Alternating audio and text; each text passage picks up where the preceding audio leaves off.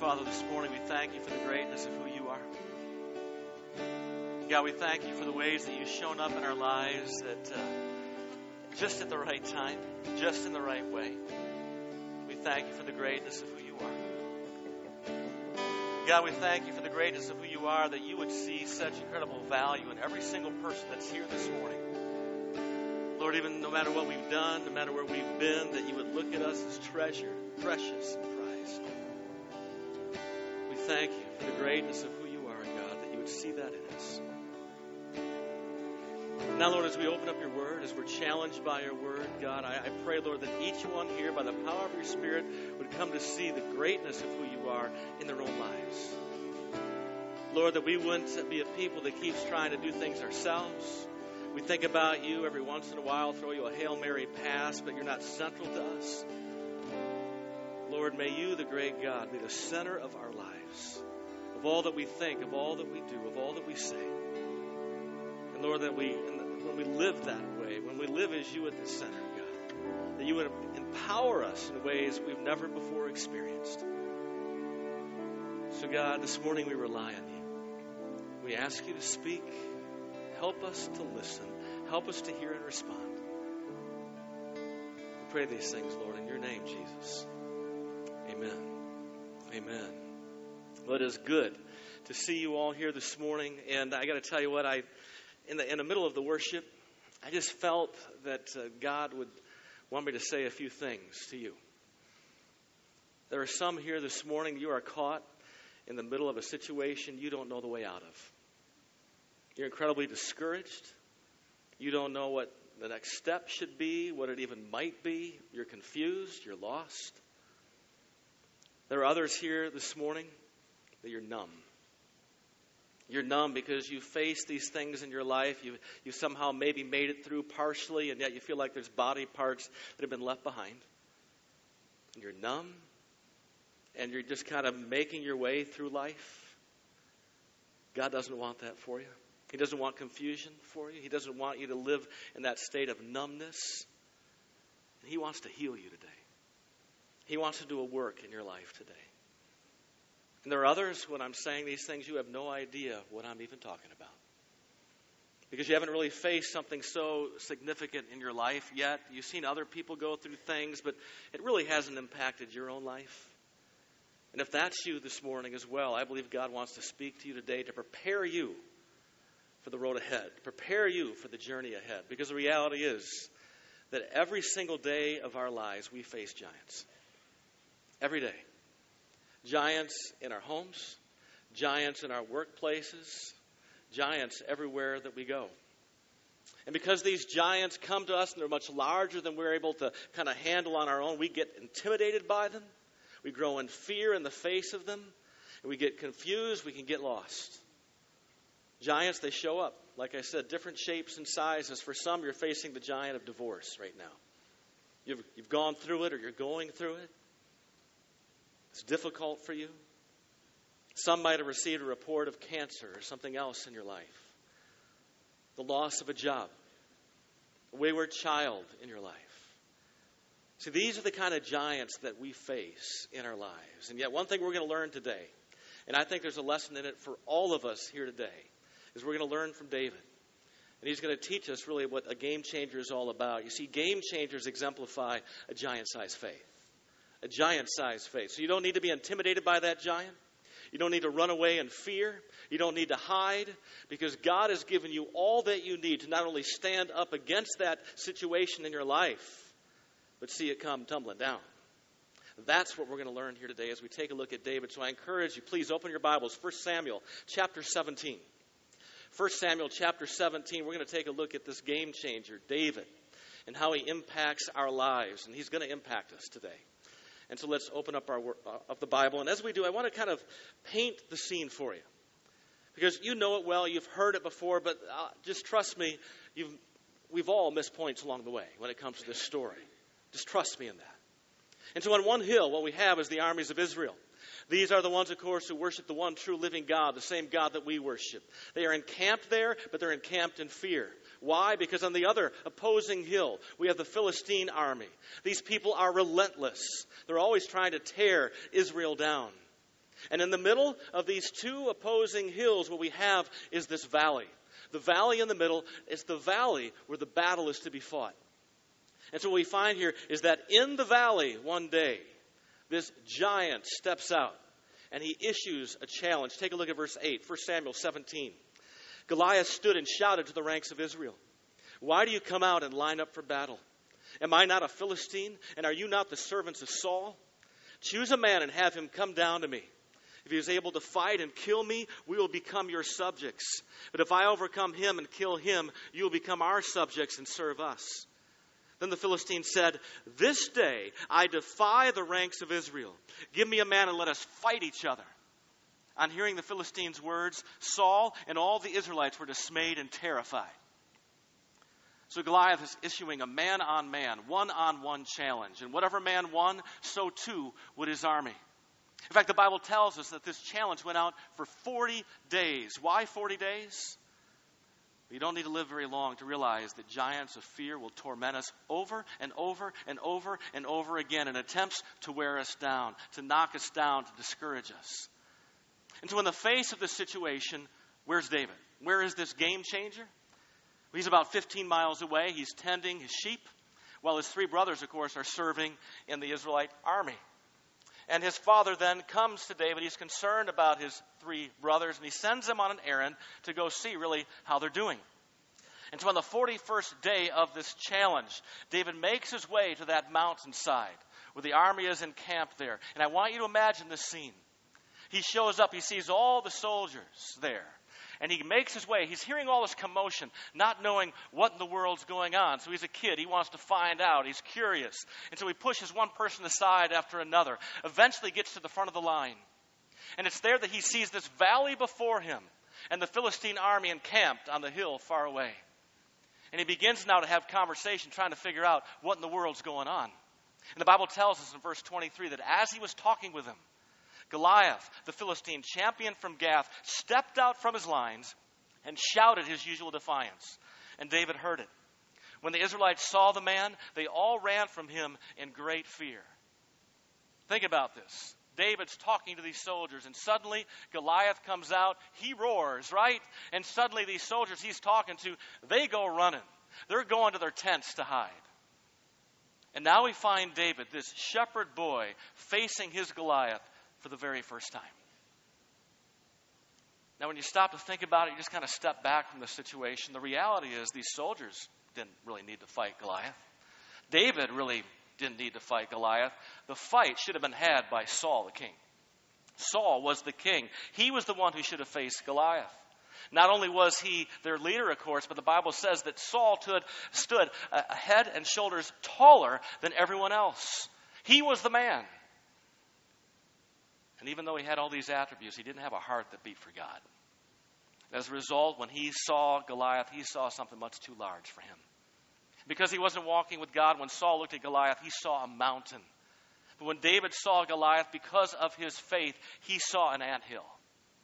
And why is that possible? Because of David's giant sized faith. David had a strategic giant sized faith. Do you?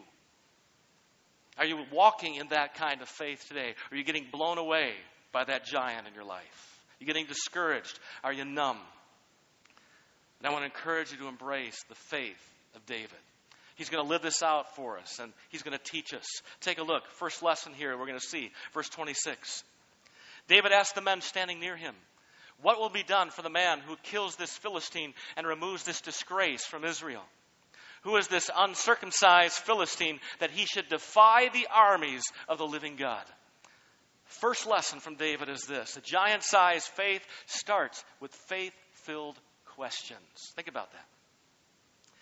A giant sized faith starts with faith filled questions. Our questions reveal a lot about us. What we ask reveals what's going on in our hearts, friends. The reality is, our questions reveal our faith. They determine if we see our giants as something that's huge and significant or something much smaller. You see, people who are weak in faith, they'll ask their questions. They'll ask questions like this You know, why is this happening to me? Why am I always the one? What did I do to deserve this? Those are the questions that someone weak in faith will ask. Someone who is strong in faith, they'll ask questions, but faith filled questions. God, how can I join you in the situation in my life? Or Satan, do you know how quickly God can thwart your plan? That's a faith filled question. And David's question? Who is this uncircumcised Philistine that he should defy the armies of the living God? You see, friends, when we face trouble in our lives, our questions should not be ones of doubt, but ones of expectation. After all, there is no problem too big that our God cannot solve it. Our questions reveal our faith. So I want you to take a look at yourself. What questions have been going on up here? You may not have verbalized them, but what have you been thinking, these questions in your mind? How could you turn those questions around to make them faith filled questions? Because a giant sized faith, it starts with these questions, these faith filled questions. Verse 28. When Eliab, David's oldest brother, heard him speaking with, with the men, he, he burned with anger at him and asked, Why have you come down here? And with whom did you leave those few sheep in the desert? That's an insult, by the way. I know how conceited you are and how wicked your heart is. You came down only to watch the battle. Second lesson from David a giant sized faith stays the course when others doubt. A giant sized faith stays the course when others doubt. David is facing a bunch of doubt coming from his brother Eliab. Do you remember this guy, Eliab? Do you remember him at all? Because when Samuel the prophet came to Jesse's house looking for that future king of Israel, he saw Eliab and he said, Surely the Lord's anointed stands before the Lord. He was the obvious choice to be king because he was tall, he was handsome, he was strong. But he missed one important feature. He didn't have a heart that beat for God. As a result, when he saw something significant, it was way too big for him. And so the man that most thought would be king actually responded to his brother David with two accusatory questions. First, what purpose could a boy serve when a man is required for this job? And do you not know your place? You are a boy. You are a shepherd. Go back to the hillside. Tend to your sheep. You're not up for this. Friends, when you stand in faith against a problem in your life, sometimes even your own family members will think you're downright nuts. They might say things that discourage you, which will raise a little defensiveness in you naturally. It did for David. He responds, Now what have I done? said David. Can I even speak? He then turned away to someone else and brought up the same matter. And the men answered him as before. What David said was overheard and reported to Saul, and Saul sent for him. David said to Saul, Let no one lose heart on account of this Philistine. Your servant will go and fight him. Saul replied, You are not able to go out against this Philistine and fight him. You are only a boy, and he has been a fighting man from his youth. Yet more doubt. Eliab, he doubts David's motives. Saul now, he doubts David based on his outward appearance. He finds David, of course, too short on experience and too short in height to measure up to the task. Doubt was surrounding David, trying to get him to back down. And sadly enough, friends, this happens many times in our Christian walk with other Christians. Many times we'll hear a Christian stand up in faith against something, and inside up here, we're doubting. We may not say the words, but we're doubting. Somebody will stand up in faith and we'll think, oh, yeah, it's really nice to hear you say that God has made, you know, his power is made perfect in weakness. But the reality is, I, I can't see anything good coming from that situation. And we may not say it, and we think we're doing good for not saying it, but the reality is the other person can sense your doubt. They can feel your doubt because in reality, you're not standing with them. Somebody else speaks up and you respond, you say, Well, it's nice to hear you say that you're trusting God for a job, but the reality is it's hard to get a job in this economy. Friends, let me ask you, and this is where we get numb many times. Have words from important people in your life discouraged you? Have they cause you to doubt yourself? Doubt who you are? Doubt how God's gifted you? Doubt God's call on your life? Have words from important people in your life discourage you? Well, then learn from David today. A giant sized faith stays the course when others doubt. Remember, God has called you, He has equipped you, and He never fails. So step out in what God has given you.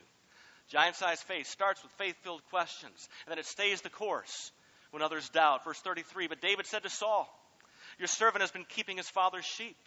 When a lion or a bear came and carried off a sheep from the flock, I went after it, struck it, and rescued the sheep from its mouth. When it turned on me, I seized it by its hair, struck it, and killed it.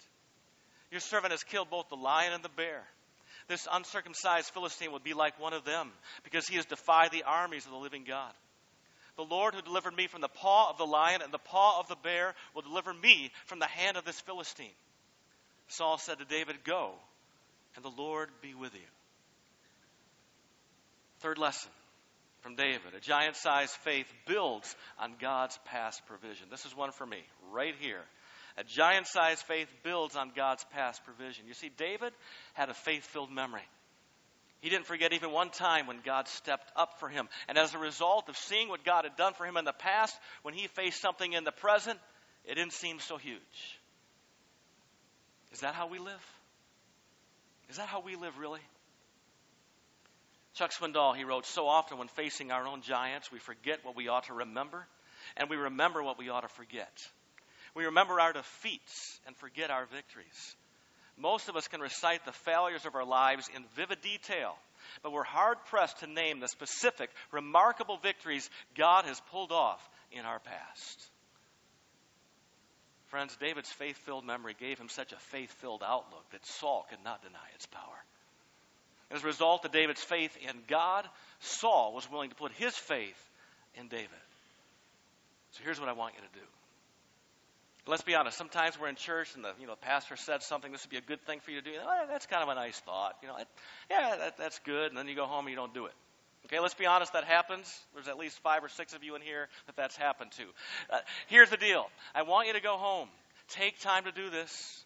Take time to do this. Take out a sheet of paper and write down all the various ways that God has stepped up for you in the past. Yesterday, I took 20 minutes just praying and giving God thanks. Thank you for stepping up for me here. Thank you for seeing me through this. And just recounting all the various ways that I could think of how God had stepped up for me. Go home, write these things down, and then fold it up, put it in your wallet or your purse. And next time you're faced with a Goliath in your life, you haul that thing out, you open it, and you read it, and you remind yourself of what God has done for you. Because a giant sized faith, it builds on God's past provision.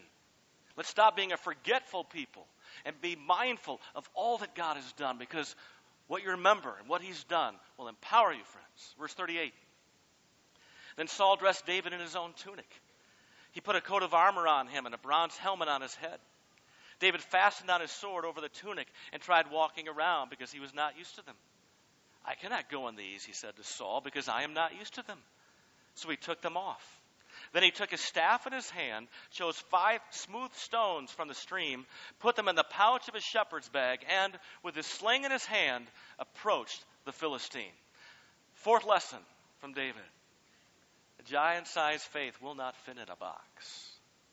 It will not fit in a box. You see, we like to go back to our bag of tricks, haul out what worked for us before, and try to apply it to our current situation.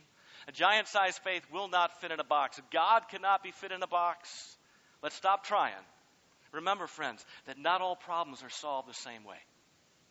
See, Saul's past experience told him that David needed armor fit for a king when all David needed was five stones made by the king. Saul's past experience told him that David needed a sword made for the kill when all David needed to do was trust in God's will. You see, David knew that although he had been anointed the future king of Israel, he could not operate in the same manner as the king who currently sat on the throne. Saul's reign was founded on human wisdom, but David's future reign would be founded on godly wisdom. And it was godly wisdom that told him to be himself, a humble shepherd boy. You see, in our weakness, friends, God is glorified. God doesn't need our talents. He doesn't need our abilities. He doesn't need our strengths. But what He does need, more than anything else, is our trust. Do you trust Him? Do you trust Him really? Because when we trust God, He will empower us for the task in front of us. So, what do you need to trust God for right now? Name it right now in your mind. What do you need to trust God for right now? A giant sized faith will not fit in a box. Stop trying to operate in the same way because God is up to something new in your life. Take a look at verse 41. Meanwhile, the Philistine, with his shield bearer in front of him, kept coming closer to David. He looked David over and saw that he was only a boy, ruddy and handsome, and he despised him. He said to David, Am I a dog that you come at me with sticks? And the Philistine cursed David by his gods. Come here, he said, and I'll give your flesh to the birds of the air and the beasts of the field. David said to the Philistine, You come against me with a sword and spear and javelin. But I come against you in the name of the Lord Almighty, the God of the armies of Israel, whom you have defied. This day the Lord will hand you over to me, and I'll strike you down and cut off your head. Today I will give the carcasses of the Philistine army to the birds of the air and the beasts of the earth, and the whole world will know that there is a God in Israel. All those gathered here will know that it is not by sword or spear that the Lord saves, for the battle is the Lord's, and he will give all of you into our hands. Fifth lesson from David a giant sized faith knows the battle is the Lord's. Stop trying to fight this thing on your own. Are you trusting God? Are you putting your faith in God? Because the battle is the Lord's. And David knew this. In fact, when you take a look at the account here, it's clear that David didn't brag about what he was going to do to Goliath. He bragged about what God was going to do through him to Goliath. Important distinction, friends. And thousands of years later, friends, if you're a follower of Christ, it means you got bragging rights. You got bragging rights. You can join with David and boast about the power of our God. But are you boasting about the power of God? Are you standing in the power of God? Are you walking in the power of God? Or are you running away? Are you numb? You feel like you're blown over by that giant in your life. David was standing in the power of God. And that's why, after hearing Goliath's intimidating words, David responded three times by calling on the name of the Lord because he knew it wasn't in his strength he could do this. And then, after calling on the name of the Lord, he acted upon his faith filled words. Take a look.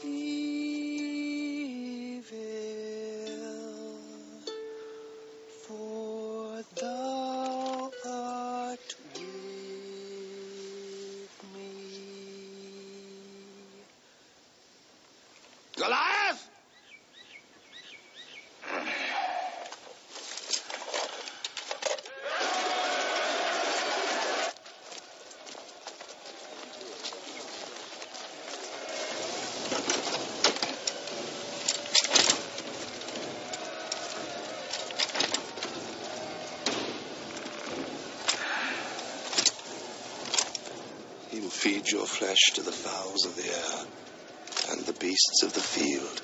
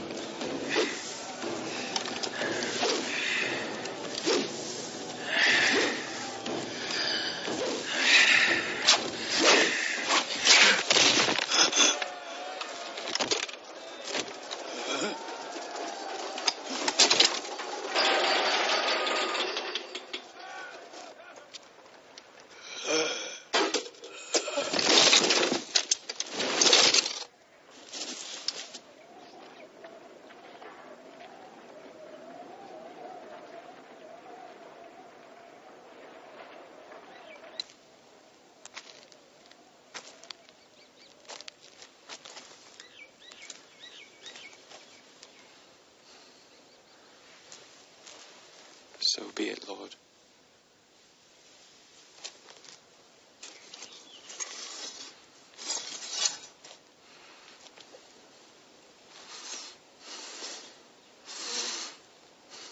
So be it!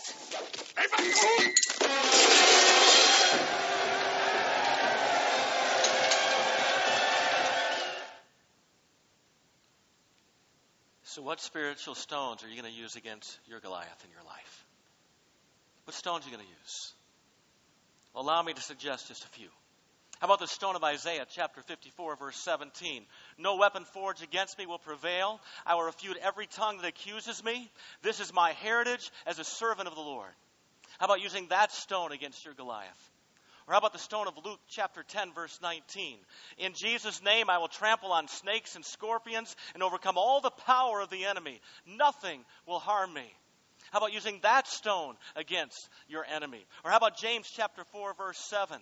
Satan, I resist you in Jesus' name, now flee. How about using that stone against the Goliath in your life? Because, friends, if we stand in faith, rooted in faith, knowing that God is able, and we stand on God's word, we are going to see more than you can possibly imagine or think in your life. Do you want that for yourself? Do you want that as you follow Christ? That's what I want for you. That's what I want for you. So, how do you live in that faith? Well, we've heard some lessons along the way, but friends, remember one thing that's paramount. We've got to know God's word. You've got to know God's word. If you're facing your Goliath, you don't know God's word, you're kind of powerless. So learn these stones, create a few more of your own, and go to Scripture and say, you know what, I'm not buying this any longer. I'm not going to live in fear any longer. I'm not going to tremble any longer. I'm not going to live a numb life any longer. I'm going to stand in the power of God, the very one who created me, the very one who called me. I'm going to live in His power. So when it comes to living in this way, of course, we've got to know God's Word, which is why we're going to continue the theme here this morning. Just a few moments, we're going to get up from this place and we're just going to just give over that worship center to God. Special time of anointing, if you will, just dedication to the Lord of that future worship space. I want you to think about you were handed a card earlier in your program. There's some steps here in terms of how to pray. On the back side, you're going to see some suggested scriptures just to get you going. But in the next two minutes, as the band is playing, use this time to pray, to reflect, Think about what scriptures you might utilize as you're going to go over there and write that scripture on the floor. If you don't have a scripture in mind, write a prayer. Write a prayer that God will protect this church, use this church. Write a prayer. Friends, let's all take part. Let's remember that in the world we're living in right now, to be a Christian is not a cool thing. The world seems to be against us right now. And as a result, we need to be a church that knows how to stand against the power of the enemy, all that comes our way. So think about scriptures in terms of how we're going to make that stand and take that stand. Think about utilizing scriptures that talk about how we're going to follow him and what that looks like to honor him in our lives as a church. Think about scriptures that talk about how we're going to worship him in spirit and in truth. Let's use this time to prepare our hearts. Let's pray. Choose some scriptures. In just a few moments, I'll come up and I'll lead us out.